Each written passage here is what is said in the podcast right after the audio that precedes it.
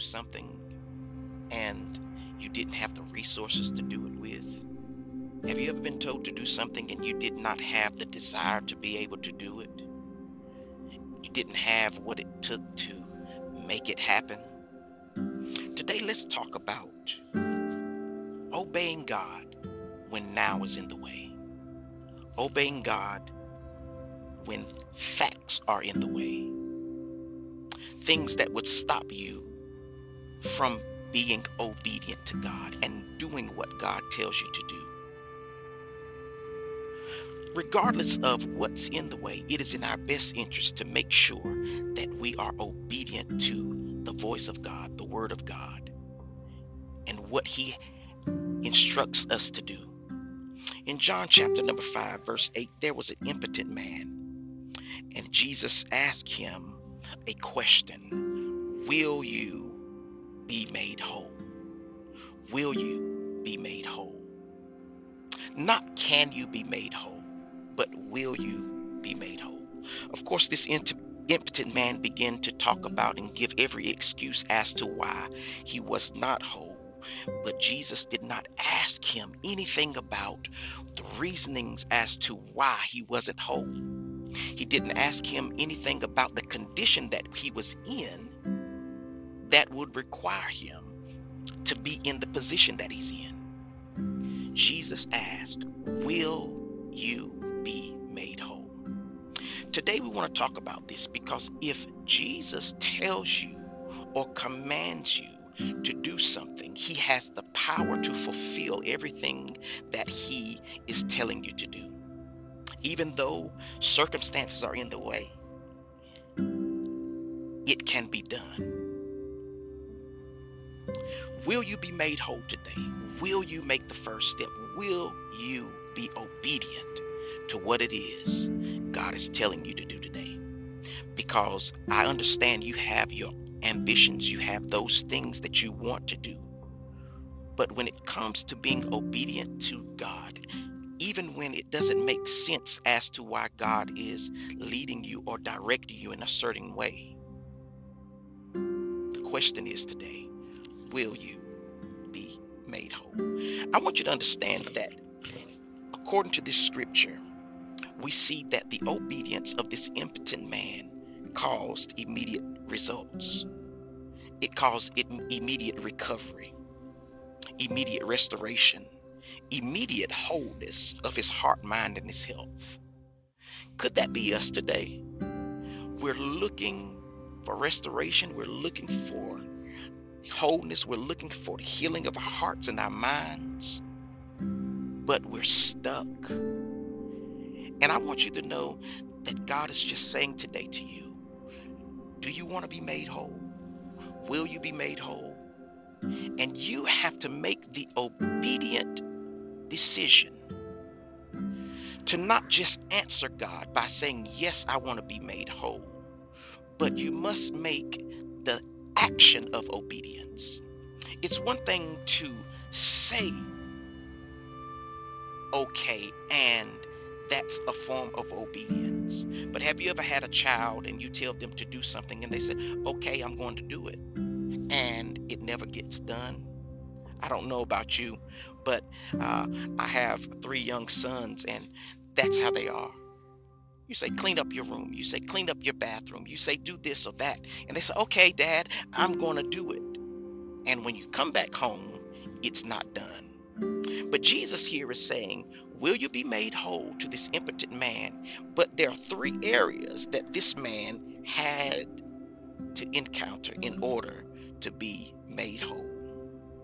So Jesus tells this man these three things to do. These are three things that I want to encourage you with today in order to be made whole, in order to be restored, in order to get everything that God has to release to you. Yes, I understand that this day and this time everything seems like it's not going the right way. But God has a plan for you. That thing that God has put in your heart to do, God is not aborting that because of circumstances. God is saying, I see where you are. I see how things are in your life, but I still have a plan for you. I want to make you whole. It's up to you to receive it. So let's not go to God with our uh, disgruntlements. Let's not go to God with our excuses as to why we can't when God says we can. There are three things here in verse number 8. Jesus tells him to rise, take up his bed, and walk. Let's deal with that for a moment. Rise. In other words, get up. Rising is a sudden response to the word of God. In other words, when God is speaking, when God is telling you or instructing you on what you should do in order for vision to be fulfilled, in order for your life to be fulfilled, in order for your uh, plans and your ideas to come into reality, you have to become very sensitive and suddenly get up. Just don't hesitate. Don't allow, allow the responses, don't allow things around you to cause you to hesitate in what it is God is telling you to do. Secondly, Jesus says, Take up your bed. The bed represents comfort, the, the bed represents being used to the normal. The, the bed represents being stationary, being in, in one place. God is saying, don't be comfortable here. Don't be comfortable in lack. Don't be comfortable in things the way they are because you have the power to change what's around you by how you speak it, by how you uh, see it. God has given you everything to change it. The Bible says that we have the power of life of death in our mouths.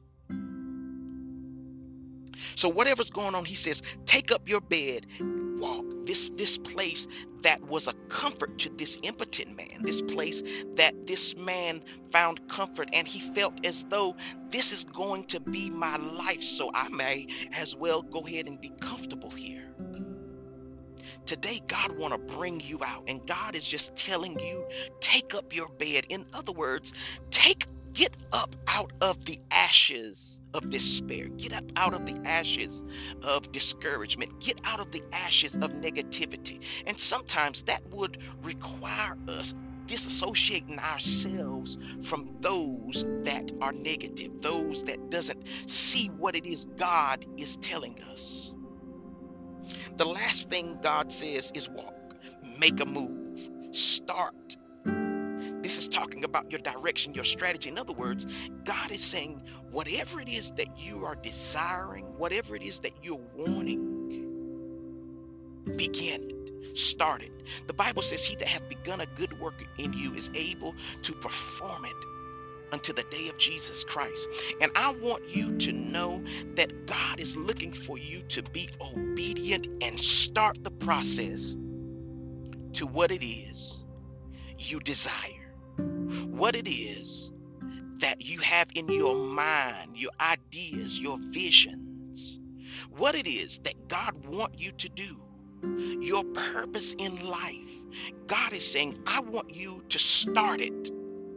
But not only do I want you to start it, but I'm going to be with you the entire way. But you have to make the decision to rise. You have to make the decision to get up but you have to make the decision to start walking.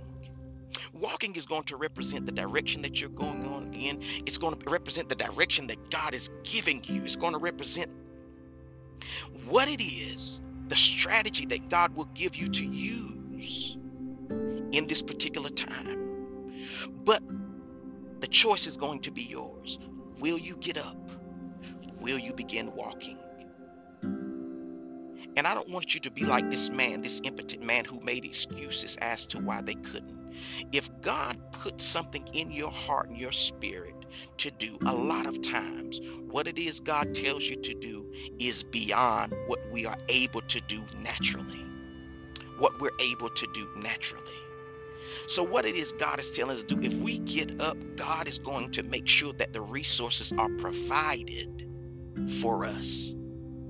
And you may say, well, he's God. Why he can't just put it in my lap? Why he can't just uh, do this or why he can't just do that? The reasoning is because God want to make sure that he gets glory out of your purpose in life. He gets glory out of your accomplishments in life. If God just give it to you, it will be as though you got it on your own. But you can say, "Hey, God allowed this. God provided for this. God made the way for this. God made these things to be." So today I want to encourage you whatever you're going through, wherever you are in life, rise. Take up your bed and start walking. You'll never build momentum laying in the bed. You always build your momentum when you get started walking. So, again, I want to encourage you. Thank you for viewing this broadcast, and I want to encourage you to say, Today is your day to start walking.